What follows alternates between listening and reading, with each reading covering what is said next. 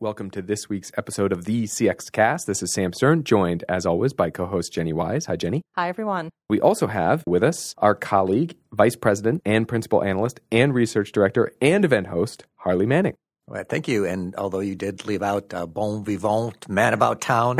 we ran out of ampersand. Sorry about that. Harley. So, uh, Harley, we are excited to talk to you and tell our listeners about everything they can expect at our upcoming CX NYC event, which, as the name implies, is in New York. It's next month. It's about customer experience. And the theme of the event is radical CX innovation. Uh, how did we get there? Why is that our theme? yeah. So the way that we got there is that uh, CX index scores, which is how we measure the overall quality of customer experience, uh, CX index scores have been pretty much flat for the last three years, and uh, we'll be bringing out the uh, fourth year of data very soon. Don't want to give away any spoilers here, but the fact of the matter is it's not getting better on average. Some brands are getting better, that's for sure, especially the very poor and poor brands. They're sort of inching their way up into okay. That's good news, but the bad news is that we've also seen the number of excellent brands dwindle down to nothing, and we've seen a few of the brands in the good category to drop into okay. So we did some thinking about that and some analysis. We've got data, and it looks pretty much like the reason that that is happening is because consumer expectations are rising and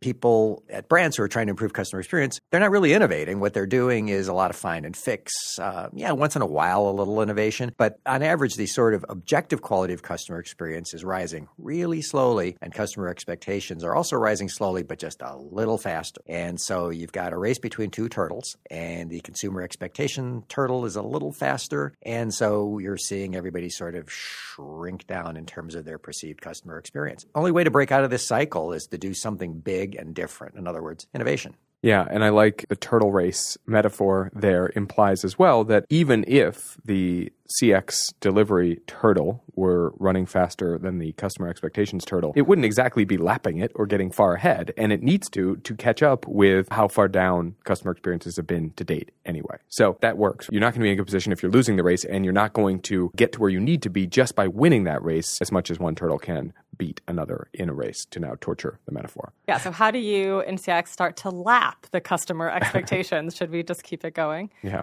Well, so I will say then, if we're thinking about radical innovation, there are, of course, a lot of different ways you can attack that topic, right? Mm-hmm. So thinking about emerging technology, thinking about data, thinking about how do you understand these customer expectations. Also, I'd imagine some companies understand them, but aren't able to reach them because of organizational hurdles. Are there certain themes or topics that are going to be talked about at the forum to tackle one or many of those solutions to this problem? Yeah, uh, we're going to be very explicitly talking about some of those barriers, some of those headwinds that you talked about. And uh, in fact, that, that first thing you talked about, like organizational barriers, is uh, the topic of one of the main stage segments that's going to be led by our principal analyst, Maxie Schmidt. And Maxie has been doing research into customer experience leaders who have been effective at getting changes and improvements through. So people who get the C suite aligned and get the funding and move forward. And it's not just what they do, it's not just sort of the seven habits of highly effective CX leaders. It's also to a certain extent their personalities and who they are and what roles they are suited for. And so she's going to be taking the audience through some of that so that they can get a sense of do they fit one of these two actually archetypal profiles of effective CX leaders, and then also talk to them about some of the things they're doing. And then we're going to have some people on stage with her who are going to talk about things that they have managed to get through. Like, for instance, uh, Steve Dorval from John Hancock, working within John Hancock, big traditional company, like the companies that many of your listeners, I'm sure, work at. But he's head of innovation and he's managed to incubate a couple of startups and roll them out. I think one of the most interesting ones is uh, something called Twine, which essentially is a platform to help couples make investment decisions together. Because it's not just about let's make a good decision about do you want an index fund, do you want a managed fund, do you want equities, you know. It's also how do we agree on objectives? How do we mm-hmm. agree on time frames? How do we agree on our joint level of risk tolerance? How do we agree on responsibilities? And so this is really sophisticated stuff, and it's not the kind of stuff that you expect out of a big traditional financial services institution. And yet, Steve has managed to accomplish that. He's going to be there talking about how he did it. Yeah, that's really cool. I mean, that's a topic that I think is, you know, difficult for couples to talk about and therefore they do not surface the fact that they have mismatched, you know, expectations or milestones or approaches to saving and investing. That's a great example of an innovation from a big traditional company. If we think about some of the other topics that Jenny highlighted, is there another area of content either on the main stage or one of the tracks that stands out to you as addressing and highlighting maybe that there's a way to do this, even if you're a big company, this radical CX innovation? Yeah, so it's interesting. We look at our CX index data, we look at the drivers, and we look at the kinds of things that turn out to be very important to a customer's overall perception of the experience. And a lot of times they are not what companies think they are. For example, if you take a look at drivers around websites and mobile apps and such, those tend to not drive a lot of the customer experience. Certainly, they don't drive a lot of customer loyalty. Put another way, it's a hygiene factor. Of course, you have a website. You're supposed to have a website, aren't you? and you're supposed to have a mobile app. So, oh, great, you have a mobile app. Fantastic. So much in the way that a consumer will not choose to do business with you just because you have a mobile app or a website. It's it's very much like you don't pick your favorite restaurant based on how clean the restrooms are. You know, so not having a mobile app, not having a website, that's a super problem. But having one, even if it's pretty easy to use, that's not driving a lot of loyalty. What's interesting is that what's driving a lot of loyalty is the experience of things that sometimes get dismissed. For instance, the lowly customer service call. People really, really, when they pick up that phone and talk to a human, they are upset. They are having some emotional stress and they want to get that stress relieved as fast as possible. They want that problem resolved. And so, whether or not your customer service rep can fix that problem and fix it quickly and fix it definitively so it doesn't come back, that turns out to be a huge driver of overall customer experience. Same thing for uh, physical locations, a lot of times, like a bank branch. Banks tend to say, well, geez, you know, my branch these days, it's an albatross. I've got all these physical locations. Turns out that how welcoming that branch environment is very important to a bank customer for multi-channel banks. And yeah, maybe they don't want to be there. That's why it's important. It's like something drove them in there, despite the yeah. fact they'd rather be doing something else. And so when they walk in, probably don't come in very often. If they feel intimidated, if they feel unsure of themselves, if they don't know what to do next, if they don't know who to talk to, that's a real problem. If they feel welcomed, if they feel directed, if they feel cared for, if they feel confident, which is an important emotion, and especially in financial services, then they are going to like you and want to do business with you. And so we're looking at a lot of these human factors. We have an entire segment on what is the role of humans in a world where a lot of stuff is digitized, but the stuff that people have to, you know, your customers have to talk to a human, your humans better be on point because now they're dealing with the hard issues because the easy issues were dealt with by a website or mobile app.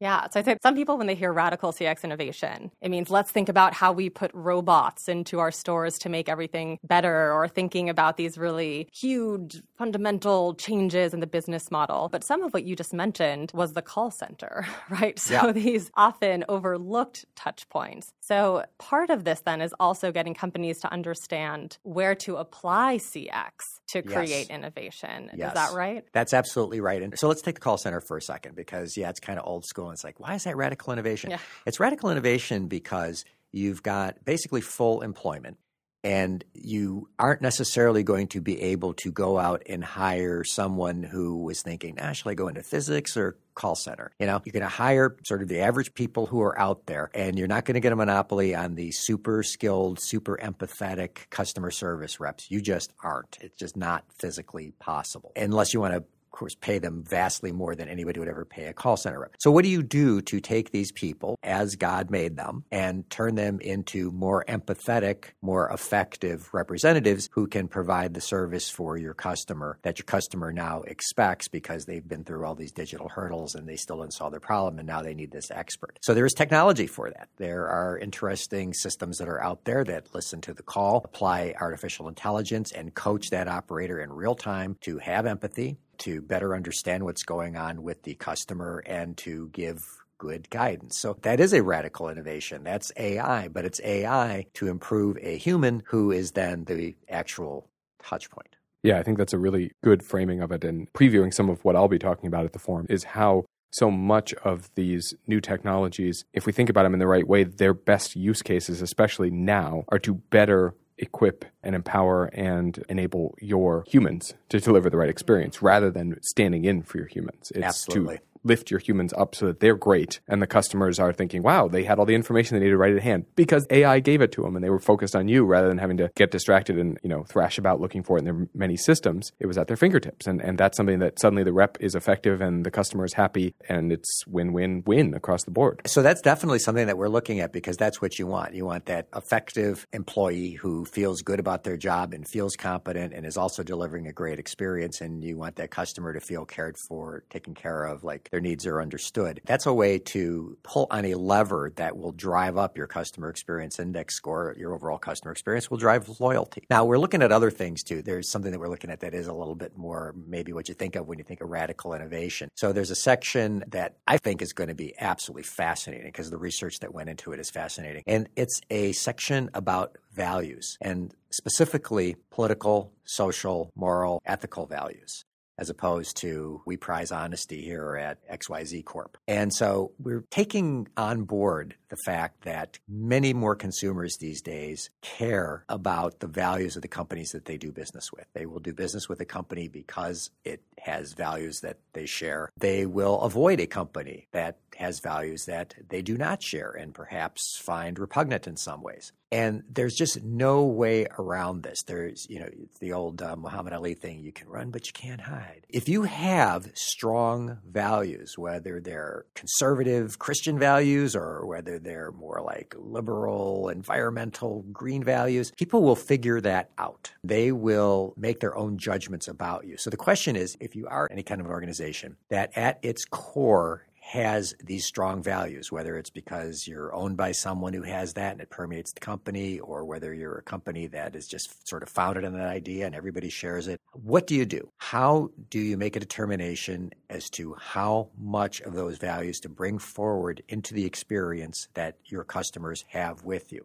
And we've seen some huge missteps with this. We've seen companies try to essentially signal to the world that they have these values when in fact they don't really. So that's a huge problem. We've also seen companies that have these values, have core values, and they put them out there, but they haven't done it particularly effectively. And we've seen companies that, on the flip side, execute really well and just do really interesting things that are telling people who share those values, hey, we're like you. We're bringing the things that you value to our experience. Come on in while simultaneously not telling other people, stay away. You're not wanted here. I really like the nuance of the last point you're making about values, which is we're speaking clearly to people who these values resonate with. And we are sending some sort of signal that maybe it's not for you if our values don't align with yours, but we're not saying that explicitly. We're not excluding you. We're being upfront and clear so that you can opt out yourself because you know what we stand for and who we are. We talked to our colleague Jim Nail on a previous episode of the CX cast. Uh, it was episode 172. What we talked to him about was how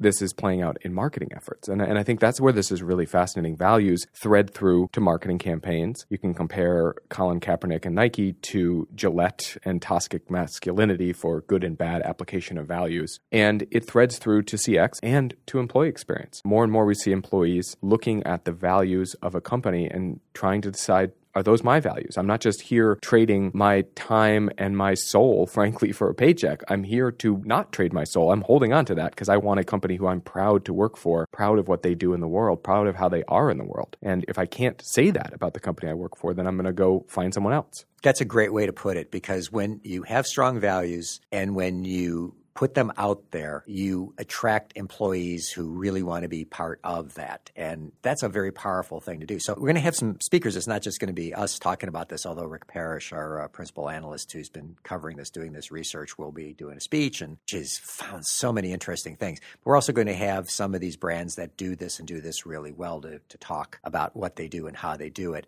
Uh, for example, Patagonia. Everybody knows what Patagonia stands for. That's not accidental. Patagonia is one of those companies that frankly, if they were faced with the choice of harming the environment or going out of business, I'm pretty sure they'd go out of business. They are all in, and people who buy from them love that about them. We also have uh, Toms, the people who do the shoes where you buy a pair of shoes and somebody else gets a pair of shoes who's poor. They're out there, they're up front with this is who we are, this is what we do. And the thing is, is that we're not saying you need to have one type of values or another. It's just if you have values, and it doesn't matter. We know we're not we're not being judgmental right. here. It's do you put them out there, and if so, how do you do it effectively? Because you have some options. You do have options. There's more than one way to do this well. It's funny, one of the companies that Rick uncovered in his research is a chain of barbecue restaurants down in the South, regional chain called Mission Barbecue. And they're very into patriotism. They have a military theme, and a lot of times they'll decommission military vehicles parked out in the parking lot. It's like you want to see a half track, you know. Every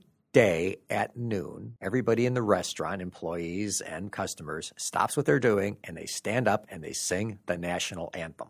Now, if that's something that appeals to you, you're going to want to be there at noon to be part of that action. And if it's not for you, it's not going to kill you to be there sometime and encounter that. I, and I hope nobody's ashamed to sing the national anthem. But you know, you get to choose. They are really, really upfront and in your face about it, and they own it. And that's infinitely better than trying to conceal your values because you can't. You can't anymore. They will come out eventually. It may take a while, but it will come out. Yeah, I think that's a really good point that values are not just in one direction. There can be different values that you would combine. There can be different reasons that you would have a larger purpose or mission as an organization. And you just should be true to those values, whatever they are. And I think that that makes it much easier then for you to make decisions in the world, you know, whether it does pertain to your customer experience, to your marketing, to your brand, to your employees, to all of those, because, you know, you have a lens through which you make those types of decisions, which are your values. And I, and I think that's a really good point that it applies equally for someone like Mission Barbecue and for someone like Patagonia. It does. And there are many interesting companies companies out there that do a good job of owning their values and putting them out there. So we're going to be talking about all of those companies, those different types of companies, and it's really about is this something that you might want to do? Because you know, getting back to our overall theme of innovation, in case you're wondering where we're going with this, this is a huge differentiator. I mean, people love Patagonia for a lot of reasons, but one of the big ones is because Patagonia is out there with this is who we are, this is who we stand for. You have many choices if you want to buy outdoor gear. That's right. Well, Harley, thank you for summarizing what we can expect at CXNYC and sharing a lot of the sort of deeper insights about why these are the topics we're focusing on and how that is relevant at this point in time for CX professionals who many of them are struggling with these sort of stagnant CX scores. So I think that was a, a really good distillation of that challenge that we see right now. Listeners, if you want to join us at CXNYC, it's on June 11th and 12th in the midtown of Manhattan in New York at the big Hilton with the convention center attached to it. We'll hope to see you there. Otherwise, goodbye for now.